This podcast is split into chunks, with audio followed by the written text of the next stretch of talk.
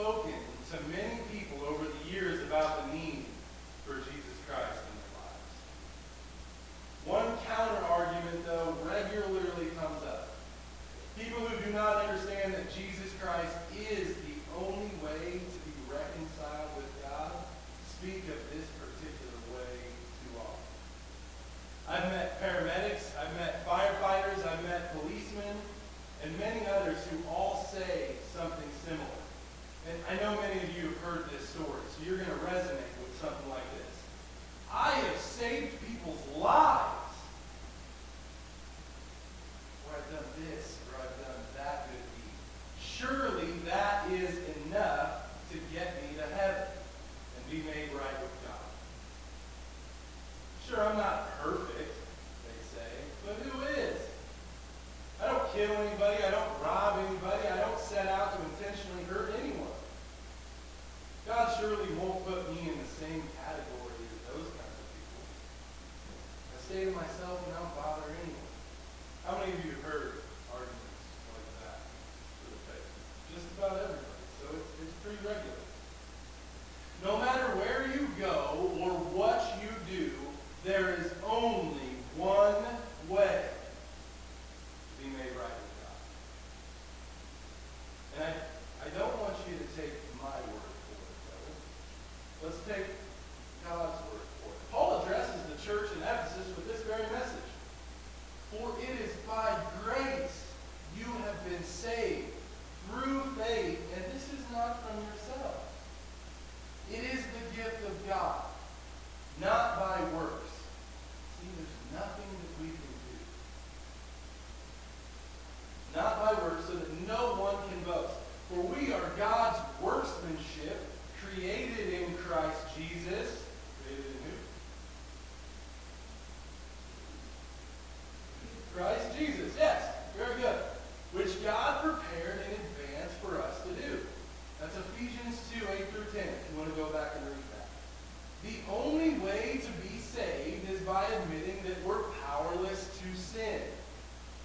We must understand that there is a price owed for our sin penalty, which is death.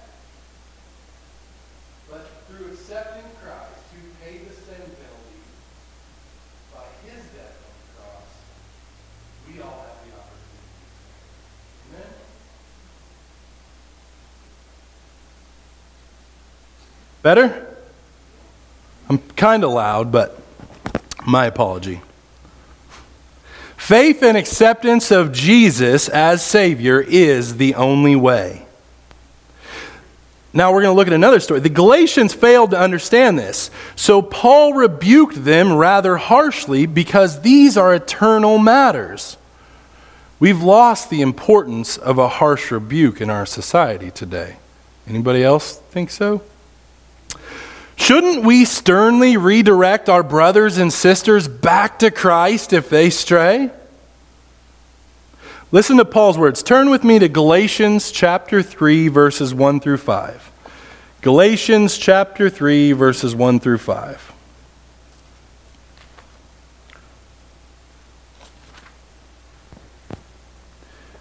Paul says, You foolish Galatians, who has bewitched you? Before your very eyes, Jesus Christ was clearly portrayed as crucified. I would like to learn just one thing from you. Did you receive the Spirit by observing the law? In other words, did you receive the Spirit of God by something that you did? Or by believing what you heard? Are you so foolish after beginning with the Spirit? Are you now trying to attain your goal by human effort? Have you suffered so much for nothing? If it really was for nothing, does God give you his spirit and work miracles among you because you observe the law or because you believe what you heard? I love a good harsh rebuke if it brings the sheep back into the fold. Listen to some of the roles of a shepherd taken from Chron's website, mixed with some of my own interpretation, countered with what Paul's doing. Many shepherds must be on call for their animals around the clock. A shepherd's primary responsibility is the safety and welfare of his sheep. That is exactly what Paul is doing here to the Galatians. Some, some flocks may include as many as 1,000 sheep. The shepherd will graze the animals because you must feed them spiritually or physically. In the instance of Paul, they herd them to areas of good forage and they keep a watchful eye out for poisonous plants. In Paul's case, he was protecting the flock from Satan. In most cases, the shepherd and his dogs, we all need our guard dogs, will move the sheep out to fresh grazing each day and bring them back to bed down in the same area each night. So, is a harsh rebuke in this instance a bad thing? If it means protecting your sheep? But not all correction needs to be through rebuke. Listen to Paul's instructions. Turn with me to 2 Thessalonians 2 13 through 17. Now, that's 2 Thessalonians. You can follow along with me up here if you like.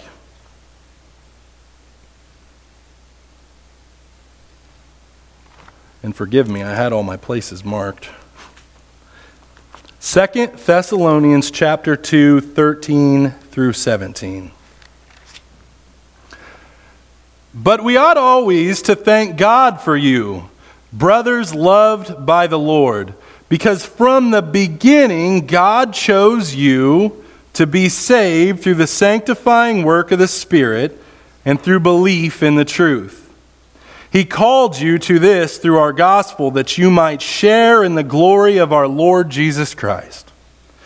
So then, brothers, stand firm and hold to the teachings we passed on to you, whether by word of mouth or by letter. May our Lord Jesus Christ Himself and God our Father, who loved us and by His grace gave us eternal encouragement and good hope, encourage your hearts and strengthen you in every good deed and word. Looking at verse 17, may our Lord Jesus Christ Himself and God our Father, who loved us and by His grace gave us eternal encouragement and good hope, encourage your hearts and strengthen you in every good deed and word. There it is again in every good deed, there is this expectation of us that we are called to action in response to our salvation. But we need to be clear that our actions are a response to our faith, to our belief in Jesus Christ. Not your belief in your own good deeds, not that you saved a life or that you're nice most of the time. Your salvation comes through faith in Christ alone. This is why Paul says, May our Lord Jesus Christ Himself and God our Father encourage your hearts and strengthen you. We've been hitting the service side of things really, really hard. But my fear, though, is that we somehow could misalign the fact that our faith in Christ has supremacy over anything that we do by our hands. Serving others feels good, doesn't it? Doesn't it feel good when we go out and we help someone in need, someone less fortunate? Inside, it feels good. But remaining in a continuous relationship with Jesus Christ is what matters the most. And here's why it's so important I have visited many suffering and dying individuals in the last three months. Brian and I have had a lot of hospital visits. These are people of the faith. Many are older who have spent their lives doing many things in the name of God. This time of transition in your life, when your body's starting to fail, when you're starting to suffer, it's very difficult to deal with personally or when we watch our loved ones go through it. Don't be confused or naive, though, about the reality that we will suffer in this life. It is an unfortunate part of it. And I want to give you a couple warnings, like the Apostle Paul, like a shepherd does for his flock for your own protection. Don't fall victim to thinking that you will somehow be spared from suffering in this life because of the things that you've done for God. We all may suffer tremendously before entering eternity with Him.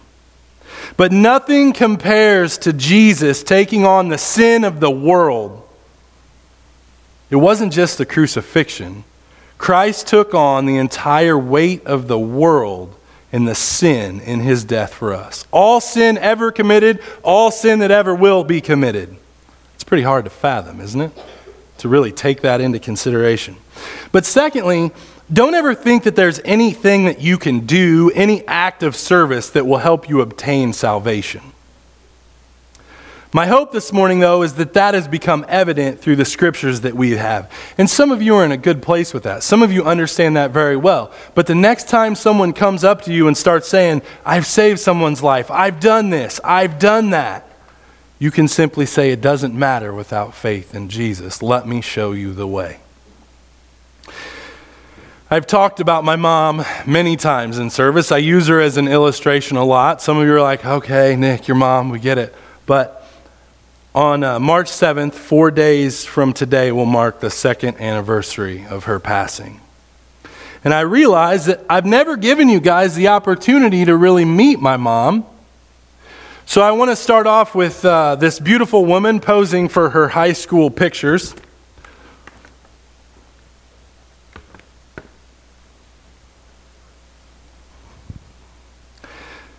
That was a woman with a wonderful GPA and a scholarship to go to the U of I in Champaign and pursue her medical degree in being a doctor. But she entered parenthood earlier than expected and decided to move with her husband in the military out to California and raise her boys. That's about 12 years before I came into the picture. She was strong, she was determined, she was bright eyed, and she boasted this large, contagious smile. You fast forward about 14 years, though, and you get, you get to meet this woman. You wouldn't know it from the picture. This was at a family reunion. We cropped it out actually for her funeral to have a couple big pictures. But that was at a family reunion where we put her on a chair and she looked like everybody else. But now she was confined to a wheelchair, suffering from multiple sclerosis. I grew up alongside her over the next 25 years, and I watched everything in her life fail.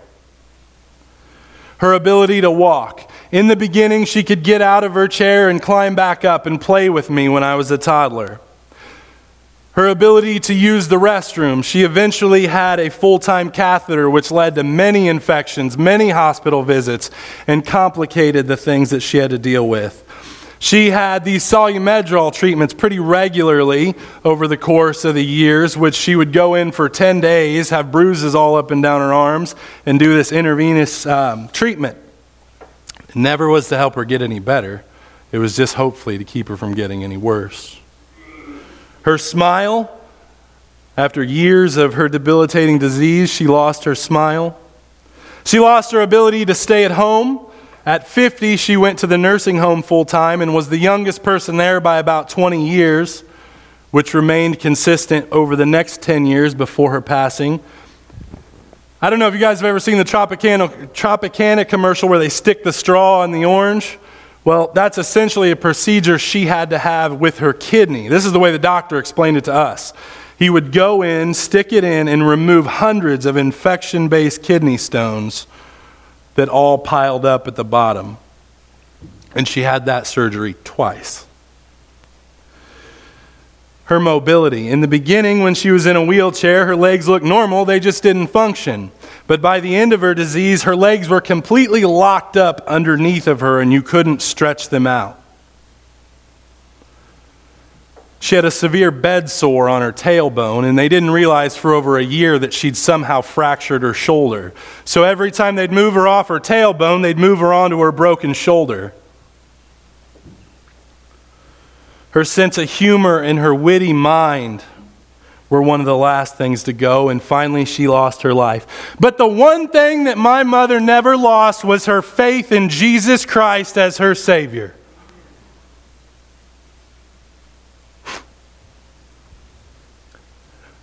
Her prayer life and attitude toward God was remarkable.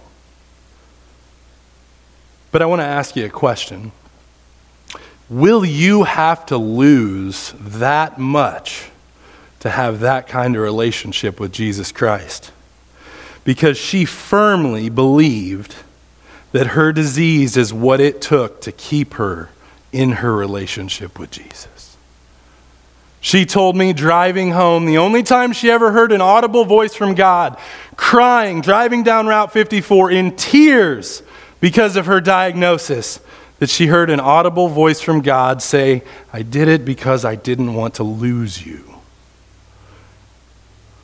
And the one thing that she left this life with was her faith in Jesus Christ.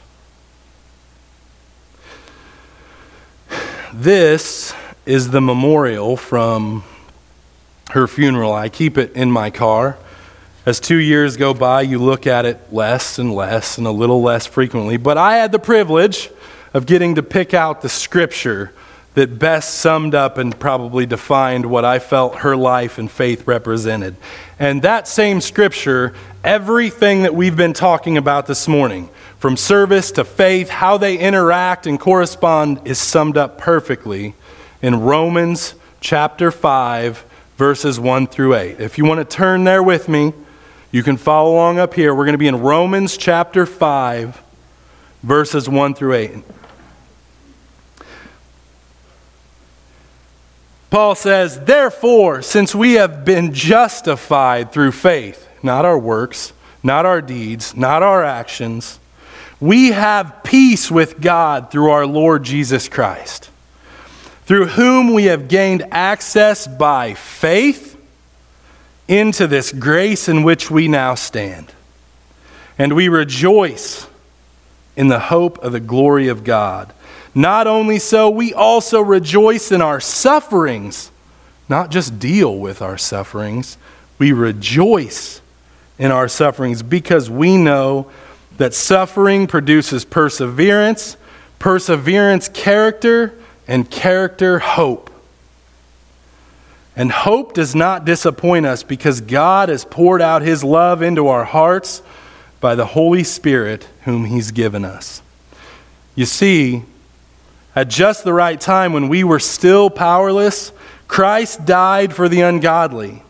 Very rarely will anyone die for a righteous man, though for a good man someone might possibly dare to die. But God demonstrates his own love for us in this while we were still sinners, Christ died for us. For each and every one of you, for your grandkids, for your children, for your husband, for your wife, for your aunt, for your uncle, for every single one of them. It doesn't matter what you do in this life besides you putting your faith in Jesus. No action, no deed will earn you anything in the kingdom of God in terms of your salvation. We can't consider ourselves spared from the suffering because of what we just learned. Suffering leads to hope, and we are to rejoice in it. My mother hoped that she would be with Jesus someday, and she staked her life on seeing that happen. She was a diligent prayer warrior. She prayed for me for years. And as a gigantic knucklehead in my teenage life with no integrity, I am a minister of Christ because of this. Because of the people and the influence in my life, and because of the redemptive nature of Jesus Christ. My wife has taught me so much. But first, I want to ask you something. What does your relationship look like with Jesus this morning? Is he something you only hear about on Sunday mornings when we come together? Do you ever open your Bibles and pray throughout the week? Do you share it with other people? Because our relationship with Jesus is meant to be just that a relationship. And my wife has taught me so much through the good, through the bad, through the ugly, through all of it. Jesus, take the wheel. It's my rendition of singing. I hope she doesn't like just let Jesus take the wheel. She's kind of crazy. I'm glad she's not in here today so I can say that. Oh, she can hear me, even great. But again, I have another relative in here from her side. So I'm doomed. Pray for me if you would. Satan wants us to think God is not real and that a relationship with him doesn't matter. Go buy your fancy stuff. Go spend your time doing this or doing that. You don't need to spend time with Jesus. The Bible is just a works created by men, it has no divine authority over my life. But I'm here to tell you that when you start to suffer, as most of us will, if not all of us, and if you're not already there, without that relationship with God, you will question Him. When you lose someone that's close to you or you're watching someone special, suffer? Will you blame God? As life starts to slow down and our bodies begin to give way to aging, will Jesus remain your top priority? Isn't it ironic that our faith doesn't require us to do anything physically? We don't have to do anything but put our faith in Jesus Christ to be saved. We simply must persevere. I say simply, but it's one of the most difficult things we'll ever do. Persevere and maintain the course until we are united with all that have gone before us and with Jesus Christ again someday. No pain, no suffering, no hurt. That's a place I want to be. Anybody else? Show hands. One or two of you. Hold on to your relationship with Christ as if it is the most precious possession you have. Because it is. Let those words sink, let these words sink in a little bit. If you're with me this morning and you don't mind, sit back, close your eyes for a second, and I want you to listen to what the Hebrew author had to say to you this morning. Therefore, since we are surrounded by such a great cloud of witnesses, let us throw off everything that hinders and the sin that so easily entangles. And let us run with perseverance the race marked out before us. Let us fix our eyes on Jesus, the author and perfecter of our faith who for the joy set before him endured the cross, scorning its shame, and sat down at the right hand of the throne of God. Consider him who endured opposition from sinful men, so that you will not grow weary and lose heart. Hebrews 12, 1 through 3. Service is not your ticket to salvation. Service will not spare you from suffering in this life. Service is, however, a response to the salvation we have been given through our faith in Jesus Christ. And at the end of the day, that faith may be the only thing that you have left when you leave this life. I don't want you guys to be mistaken about the message we've been preaching about serving others. It is critical as a response to our faith, but our faith is precisely what determines your eternal resting place. Let's pray. Almighty God, I want to thank you this morning for a witness, a testimony, your word. I want to thank you for your truth, Father. You're a wonderful God who loves us and wants to be in relationship with us in the morning, at lunch, at night, in the good, in the bad, and everywhere in between. But we have a choice to make. That choice is to follow you, is to commit ourselves to you, and to not let the world entangle and ensnare us in sin. So I'm asking a call to the heart of those who hear this message, Father. I'm asking that you place a love for Jesus Christ on it that's deeper than they've ever felt before, and that they leave today changed, forever changed by how powerful of a relationship and the faith that we can have in your Son and what that means for each and every one of us. It's in Jesus' name that we pray these things. Amen.